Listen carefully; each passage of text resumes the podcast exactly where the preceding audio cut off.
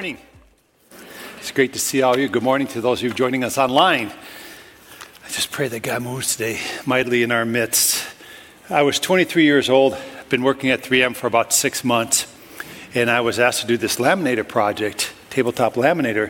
It had about 50 drawings to this little project, and uh, it was the first one of that magnitude that I was doing. And I remember I was a little bit nervous about it. To make, I wanted it to work and all that. So I asked a senior engineer, actually, it was a senior specialist, would you check these drawings over for me and make sure I haven't done anything that's really dumb, so I don't have to remake parts or do something like that? And so his name was Earl. He was a, a specialist, and he took the drawings from me and checked them over. And about three days later, uh, Earl came out with my assembly drawing in his hands. Now, back in that time, we worked in an open concept. All uh, there was like 50 engineers sitting in a big open space. Okay, kind of a leave it to Beaver kind of thing, you know. Anyway, I, no, nobody knows what I'm talking about there, do you? Anyway, but anyway, um, so he comes out and he actually jumps up top of a desk with my assembly drawing. He had painted it red. And he said, I can't believe all the mistakes you have. He's shaking it around. He said, This will never work. And, and I flushed turned red. I thought, oh man, it must be just terrible. I'm turning red, and he's just going on and on and on, ranting and raving, and everybody's laughing at me. And this went on for about 15 minutes, right? And so he gets done with this little demonstration and quietly comes over to me and says, Looks good. You have a couple dimension mistakes you just need to correct. what Earl was doing to me, and I found that out, was for putting you in a place. You ever been put in your place? He, he believed in this hierarchy in the engineering world. He was a specialist, and I was a green new engineer. And so he put me in my place. You ever been put in your place like that?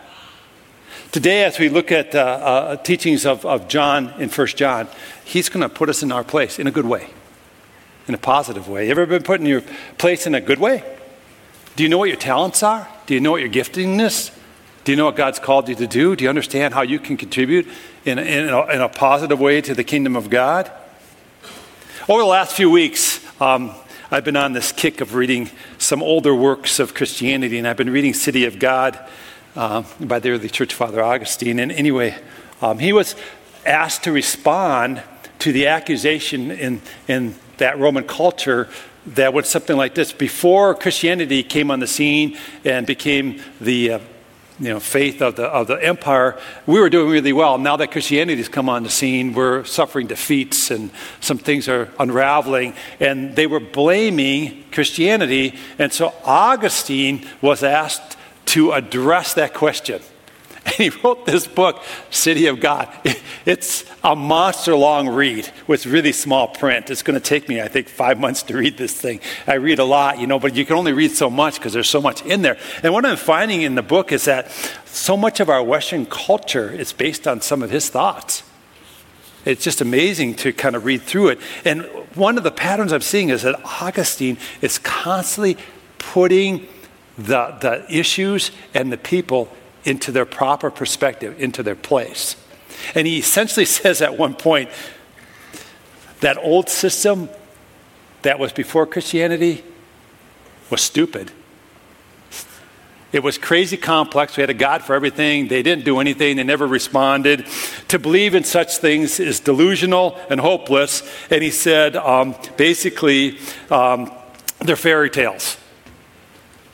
So he's saying this to the people that want to go back to the old gods, right? And he said, Look at how different life is now when we serve the one true God. And basically, what he's doing is, is saying, Know your place as a Christ follower. Know who God is. Know what He's about. Know what isn't true. And so I have an opening question for you to consider today. Do you know your place? Do you know who you are in Christ? Do you know the gifts and talents that He's given you? Do you understand how to hit the sweet spot uh, by following hard after God? Uh, you know, when I ask the question, Do you know your place? We all have done this in various ways in our life. I'm a second born. I know my place in my family. My brother got the attention, my sister got all the attention. She's little, I got no attention. Amen. Poor me, right? Middleborn, anybody middleborn here? Aren't you the neglected one in your family? Amen, right? So, eh, nobody really cares. But at any rate, um, so if you're a second stringer on a basketball team, your place is where? On the bench. You know your place, right? If you get called to go in the game, you get probably really nervous. Do you know um, If you're athletic or not? How many think you're athletic? Anybody think you're athletic in here? Sure. Some, nobody said, I can't do that. That's, that's not being humble. But, you know, some people are athletic, some people, they're not athletic. Amen. Some people are mechanical, they can figure some things out. Some people, what's a screwdriver? What's a plier? They can't figure anything out. We should have Christ follower as part of our identity. We should know who we are in Christ. And this morning, that's where we're going to go in our First John series. Um, John brings us to, to, knowing our place spiritually. Pastor Aaron talked about this really a lot last week. I'm going to kind of use what he talked about last week. It's kind of getting us thinking on knowing our place and then dive into um, some new thoughts from First John this morning. But what we're going to look at this morning is not negative at all. It's very positive. It's a positive knowing your place kind of thing. It's similar to what Augustine was doing for the early church, to, for them to understand who God was and how he works in cultures and how he works in people's lives. So First John is corrective teaching.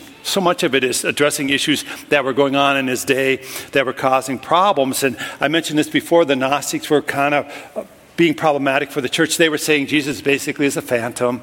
He didn't really appear bodily form. He wasn't resurrected bodily. These are very fundamental problems uh, that, that they were creating. And they said, We're smart and we're, we got the secret knowledge. And if you're going to know spirituality, you got to come to us. And they were really messing up um, the Christian movement. And in response to this, the, the, the, John is teaching us about identity in Jesus Christ. So we know who we are. I'm going to review this. Pastor Aaron did this last week. I'm going to do it again. If some of this is redundant, good. Because we need to know some of this stuff like really well. So here's what John's teaching us about identity. In Jesus' light, walk in light. Walk according to his ways. That's review point number one. Two, if we claim to be without sin, we deceive ourselves, and the truth's not in us. In other words, we're delusional. Sin is the problem of humanity. We need to know that. That's part of understanding our identity in Christ. Three, because we have sinned, that is the human race, we are something less than we're meant to be. We've lost glory. We've suffered a glory loss. And Jesus, we gained grace. And now we're empowered to live this life in Christ, experiencing the power of Jesus at work in us, and we're to experience this ever increasing kind of glory. See, we're not just called to salvation, we're called to become what we're meant to become in Christ. And that part of that is experiencing an ever increasing glory uh, kind of experience. Um, four, in Christ, we're declared righteous uh, by grace. And, and so, you know, you're saved uh, by grace through faith is not of yourselves, it's a gift of God, lest any man should boast. So when we come to Christ, we're declared righteous, right? You, you there's nothing you can do. You're saved. Amen, right? You add nothing to it. Your works don't make anything right. Eh, but get this when you're saved, you're filled with the person of the Holy Spirit, you're declared righteous, but you're supposed to demonstrate righteous righteousness. You're supposed to be one that lives out righteousness because now you're equipped to do that by Christ and by the infilling power of the Holy Spirit. Amen? The follower of God, this is point number five. Not that you care, I'm just doing that to help myself know where I'm going. But review point number five is this, and this is what Aaron was getting at here a couple weeks ago. You know what? If you're a follower of Jesus, you're going to abide in him. You're going to love him with all your heart, soul, mind, and strength. And your life's going to be characterized by obedience, not because you have to, because you want to. He or she in Christ will abide in Christ. And then last week we began to tickle the subject that I'm going to jump into today. Uh, we're to know our place in God, um, we're to understand um, who we are, and, and partly what uh, uh, John does here as we uh, get into First John today is he tells us who we are in Christ in, in verses 12 through 14. That's what Aaron co- talked about last week. I'm going to pick it up there. So we're going to reread First John 2, verses 12 through 14. Um, listen to the scripture. I'm writing you, dear children, because your sins have been forgiven on account of his name. I'm writing to you, fathers, because you know him who is from the beginning. I'm writing to you, young men, because you have overcome the evil one. I write to you, dear children, because you know the Father. I write to you, fathers, because you know him who is from the beginning. I write to you, young men, because you are strong, and the word of God lives in you, and you have overcome the evil one.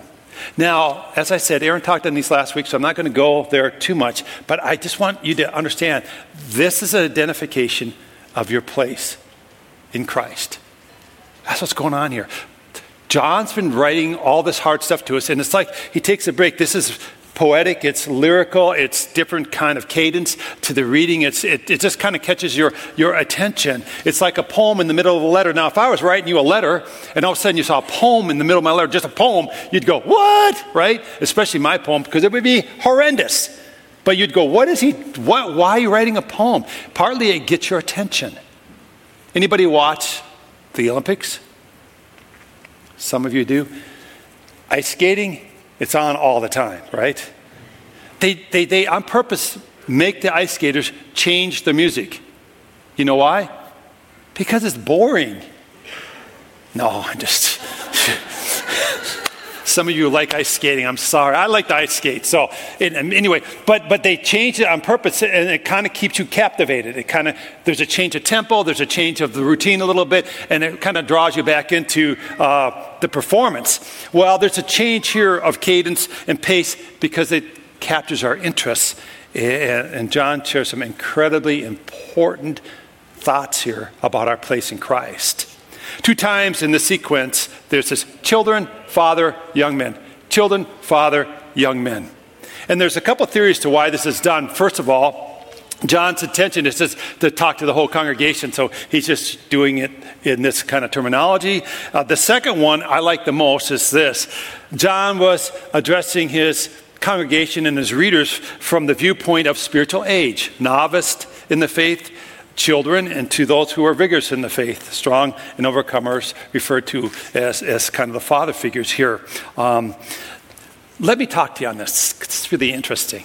So, the first thing he says is, Dear children, that, that first reference to dear children comes from the Greek word uh, teknia, and uh, it means congregation of believers. So he says, Dear children, it's like me calling you dear children of Christ. He, he's doing a general kind of salutation and greeting. Um, um, the second reference to dear children is a little different. It's from a different Greek word, from the Greek word apadia, which means dear immature ones, dear little ones in, in faith. Yeah, and so um, let's, let's begin here by giving you a point, but then we're going to get to the differences, and some of the nuances of, of this, this scripture. Uh, listen to this. As a new covenant, born again in Christ's person, you're just to know your place, okay? So I'm going to talk about that. And, and John describes this for us by, by some of the way he, he does this little uh, labeling here. So, the dear children, the teknia, the first reference to the whole congregation, he says, here's what's incredibly important for you to know your place, and it's this Your sins have been forgiven on account of his name, Jesus. So he says, Listen, congregation, listen, my beloved in Jesus, listen, my dear children, your sins are forgiven. All right? He's talking to the whole congregation here. Eh, eh, Christ is taking care of the sin problem. And as a Christ follower, if I'm going to know my place, if I'm going to have my identity established in Jesus Christ, I got to know that my what? Sins are forgiven. So what we're going to do here is just take a moment and pray. And I'm going to pray, and I'm going to say blank. And guess what you're going to do? You're going to fill in the blank.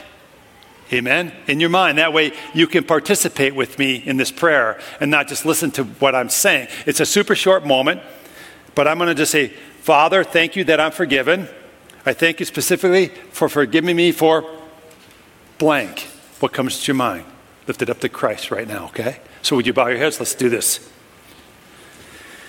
Dear Heavenly Father, thank you that we're all forgiven in here in Jesus Christ. I thank you that I'm specifically forgiven for blank.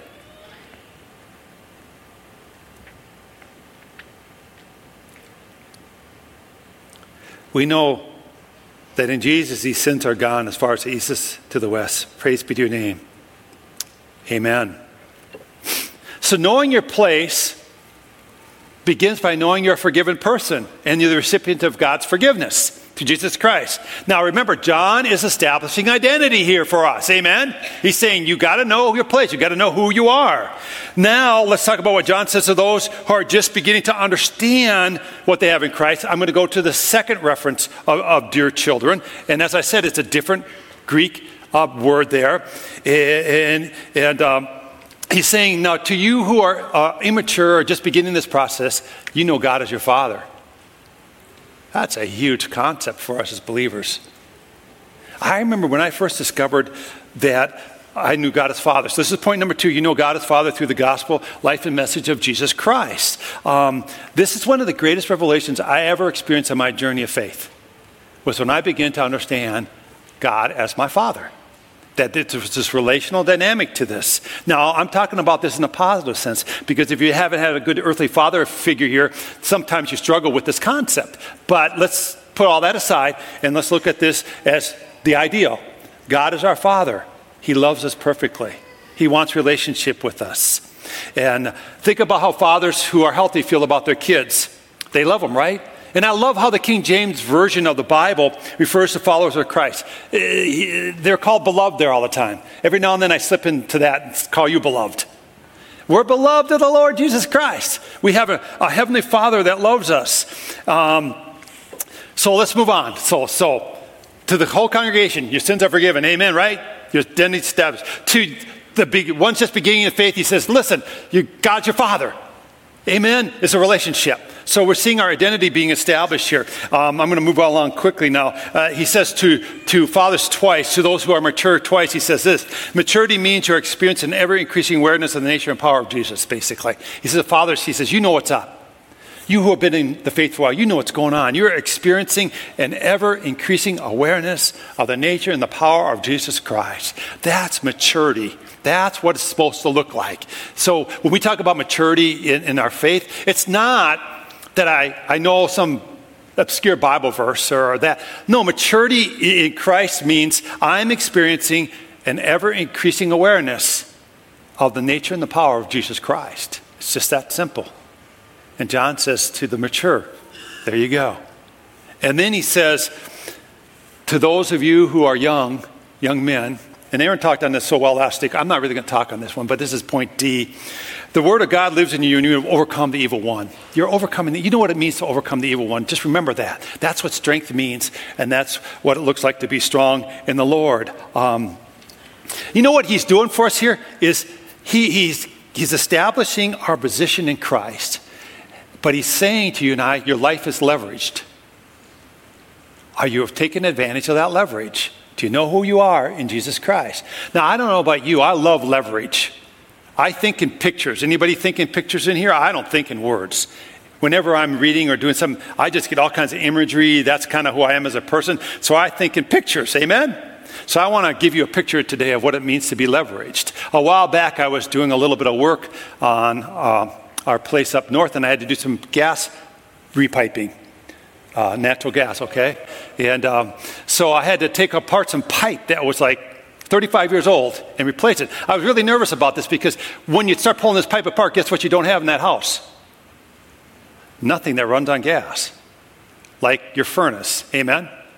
So I thought, this has got to work. I got to be able to pull it apart. I got to be able to put it back together again. I don't know how easy this pipe will fall apart. So you know what I did? I did what any good man does. Amen.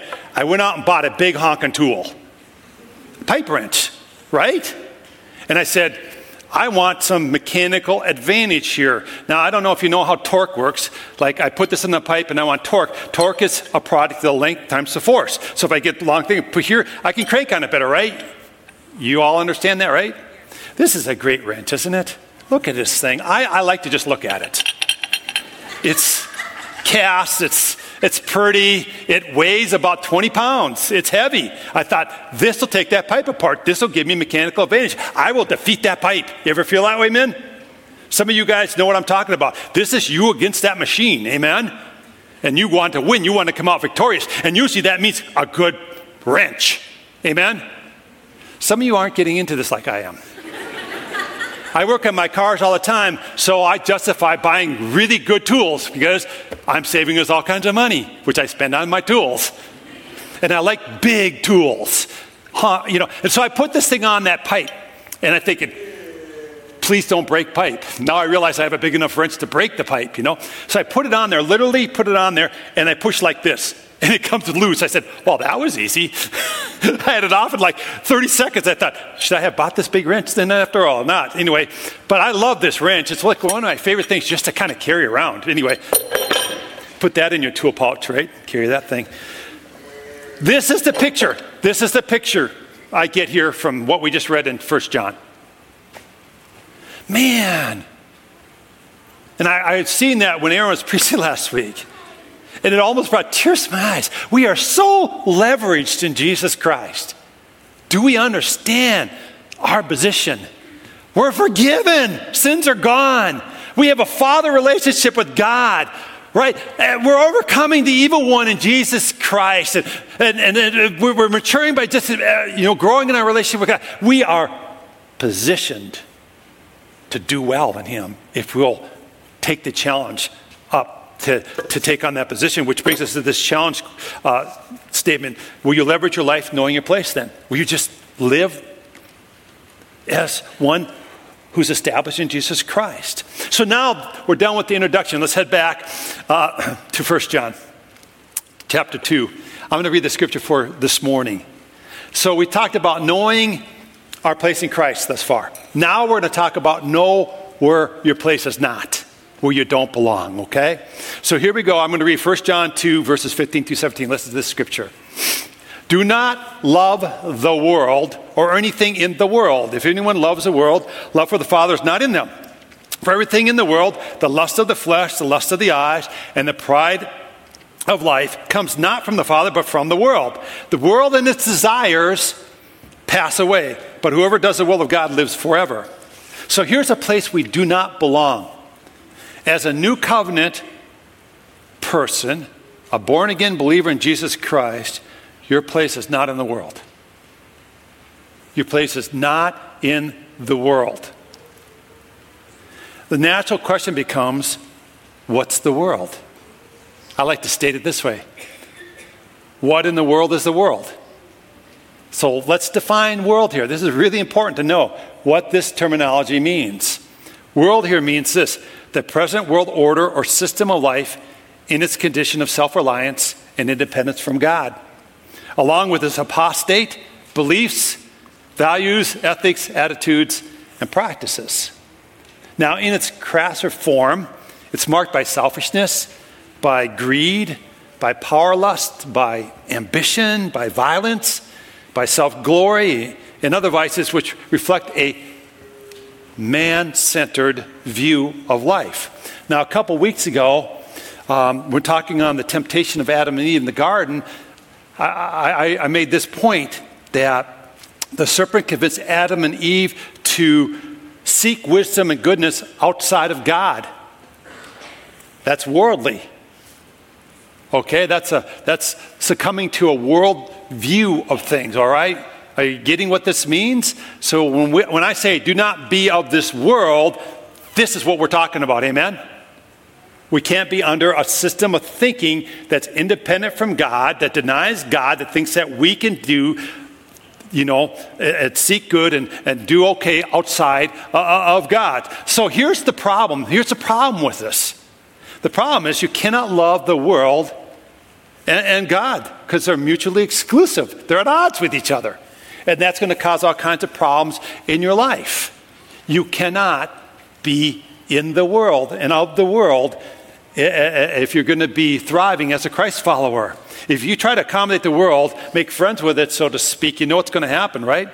You're going to feel a tension. You're going to feel a battle within that's going on because the two don't get along. And a lot of people don't understand that's their problem. Even Christ followers. It, it, there's too much accommodation of the world going on, and it causes all this kind of tension and, and strife internally.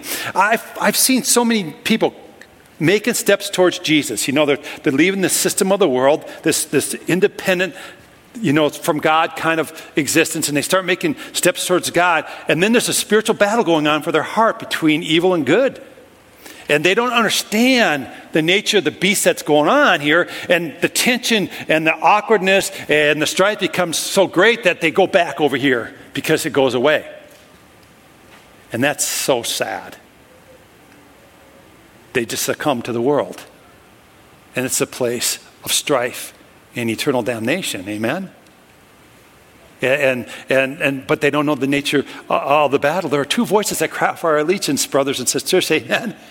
God, Satan. And they're at war with one another.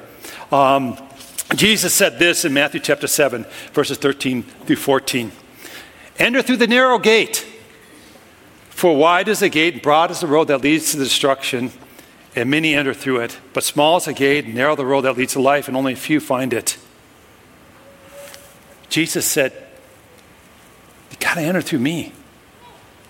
There's, it's, it's narrow, and you find life. But broad and wide is destruction. The ways of the world are wide, and most people are going to succumb to, to it. And, and, in our first John reading this morning, John talked about how we succumb uh, to the ways of this world and how it takes us um, and, and, and, destroys our lives. So I want to talk about three ways that the world tempts us, okay? And how it entices us and tries to draw us into its, its way of doing things. First of all, uh, there is well, there's a triad of, of ways, there's three ways. Um, let's talk about the first one. It's called lust of the flesh. Now, what this means is, is that the material world and all that is the dominant thing in my life. And so, a person that's succumbing to the lust of the flesh is letting their physical appetites in the physical world uh, dominate uh, them. When the serpent in the garden tempted Eve with the fruit, she looked at the fruit and decided she knew better than God and thought, well, this fruit is what? Good for food. That's lust of the flesh. It's good for food. My question is this how'd she know that? She never eaten it before. It could have tasted like crud, right? She didn't know. She just assumed it would be good. Now, here's the problem. As a Christ follower, here's how this is supposed to work I'm supposed to have the Holy Spirit over all my life. And the Holy Spirit is doing a work in my soul, my mind, my will, and my emotions of transformation. I'm becoming a holy person set apart to Jesus Christ. My soul's being transformed by the work of the Holy Spirit. Then my body, my body is under the, uh, under the governorship of the Holy Spirit too, and is coming into conformance, into obedience to the things of Christ. So my body's subjected to my soul, which is subjected to the Holy Spirit. Amen? You see the order of that? My body isn't driving me and telling me what to do, but my, but my, my soul is under the jurisdiction of, of the Holy Spirit, and that's in control of me as a person. Amen? Right? So, lust of the flesh turns that all upside down. All of a sudden, now my body and its impulses are in control. They're determining what I do. You look at the world today, this is going on a lot more than we think. My body de- determines what I do and what I go after. And my soul is subjected to my body's sin and then there really is no place for the person of the Holy Spirit at all. It just turns everything upside, upside down. So let's move on to the second identified area here that entices us into this worldly system of thought lust of the eyes. This usually is taken as sexual kind of temptation, but boy, it means so much more than that. It's captivated by the visual and by imagery. Let's go back to Eve and the first temptation of fruit. Um, I want you just to think about this because I find this whole little exchange with Eve in the serpent bizarre. Eve thought the fruit was pleasing to the eyes. Now, some versions of the Bible state it this way she saw it as a delight to the eyes. So, I want you to think about this with me, okay? You all right with thinking out of the box a little bit? Because if you're not, you're going to go there whether you want to or not. So, Eve is standing there naked. Her husband Adam is standing there naked, and they're looking at fruit and thinking, this is delight to the eye. Hmm, that must have been some fruit, amen? What's going on here? You know, I mean, that's just kind of how this stuff works. It doesn't necessarily make sense, but somehow it captivates us. Our culture tempts with lust of the eyes all the time. It might be Victoria's Secret in a shopping mall. I know personally when I walk in a shopping mall, I just don't look at that stuff. It's just not very edifying. Amen? Amen? Amen? Amen. It is not very edifying, and your best, best approach is just to look away. Amen? Amen? Amen? Man, you guys are hard. You're a hard crowd. Okay, let's move on here. Uh, I, I personally, I want a beautiful yard. I don't know why I want that. I think I bought into the advertisements.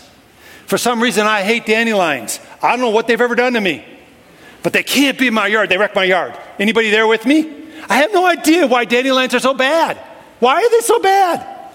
Somebody's telling me dandelions are bad, so I spend an inappropriate amount of time killing dandelions. I just be, think about that. Why do I hate dandelions so much? Because I want a beautiful yard, because someone told me that's a beautiful yard. Isn't that a little bit of lust of the eyes? How about cars? I like cars. Anybody else like cars? You wouldn't know it by the ones that I own. Because I haven't given in to the lust of my eyes. I was seeing uh, my, my, my son in law was buying a car for his wife, uh, a hybrid RAV4. They were sitting at the dealership, and I said, Oh, look at that Dodge Charger in the background.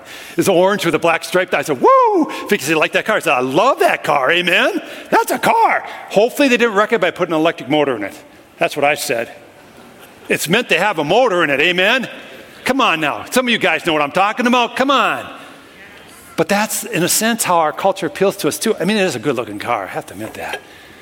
But those are, those are other ways that we're, we're tantalized and enticed. And, and clothes and food and on and on we could go here. You get what I'm saying. And John, John says that's the way the world gets us into its way of thinking is by pulling us in visually. And then lastly, it's pride of life. The pride of life. This describes a person who glorifies in himself or herself, in his or her uh, possessions. One commentary said this It is a person who takes pride in his own non existent importance. That's kind of tough, isn't it? The pride of life rears its ugly head when some kind of status symbol is more important to us than, than the Lord God, then you know if that's happening that you probably have a pride of life thing going on in, in, in you. One commentary said it this way. I'm reading the commentaries because I don't want to say it because it's so harsh. So I'll let the commentary say how harsh it is, okay? It says this When I define myself to others in terms of my honorary degrees, the reputation of the organization I serve, my annual income, the size of my library, my expensive house or car. By doing this, I misrepresent the truth, and in my boasting, show myself to be only a pompous fool who has deceived no one. Then I succumb to what John calls the pride of life. In the case of the original temptation, Eve thought the forbidden fruit would be desirable for gaining wisdom. And so she thought, at that moment, I know better than God. I can discover wisdom and goodness outside of God's governance. And that's the pride of life. Is that not still a big problem with the human condition today? Isn't that most of humanity trying to find good and wisdom outside the governance of God? Now, some of you may say, and I think this way well, good things happen in people's lives and they make good discoveries even if they're not a Christ follower. But I begin to think on that. And I just read through Jeremiah and Isaiah, uh, some nice light reading in the Bible. But at any rate, in both those prophetic books, I found this fascinating. They both said, Who gives the clay its form? Does not the potter give the clay its form? And then over in the New Testament, it's stated this way Every good and perfect gift comes down from the Father of heavenly lights. So even for those who do not know God, God still gives the clay the form. He still gives them the gift. They're just not acknowledging it. And so every good thing comes from God above, even if it's not acknowledged. So we got to understand uh, this kind of dynamic.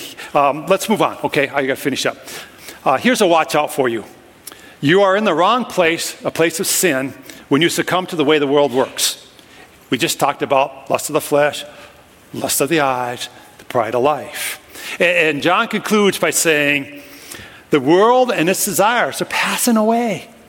But a man who does the will of God lives forever. So I want to bring us to a quick conclusion here, and I think you have a, a choice. It's your choice. Will you give in to the temptations of this world? And they're really enticing, aren't they? I'm, I'm sort of serious when I say some of this. There's not a tool I walk by that I don't think I need. I have to say, I don't need that tool. Right? Anybody relate to me on that? If you're a guy? Maybe for women, I don't know. I would say I have a clothes problem, but evidently, by the way I dress, you know I don't have that issue.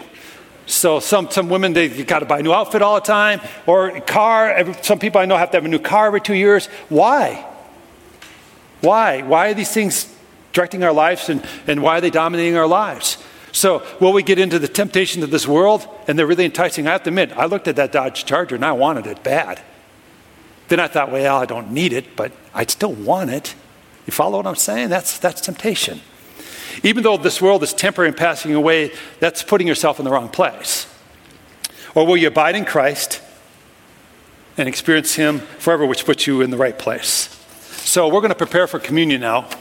Um, I want you to do the, uh, this preparation in light of some of the things that were shared today. One, do you know your place? Do you understand your sins are forgiven? Do you know God as Father? Do you know that you're overcoming in Jesus Christ? Do you know that maturity means this ever increasing relational dynamic going on with God? Do you know your place? Are you serving the kingdom hard? at home, at work, wherever you find yourself, you're serving the kingdom of God hard. Do you know you don't fit in the world? Amen? You just don't fit into that system of thinking. Don't try to accommodate it. Be wise. You're in the world, but don't be of the world. Amen? Live there, but live there entirely differently. Amen? Know your place. It's not there. Your place is with the things of God.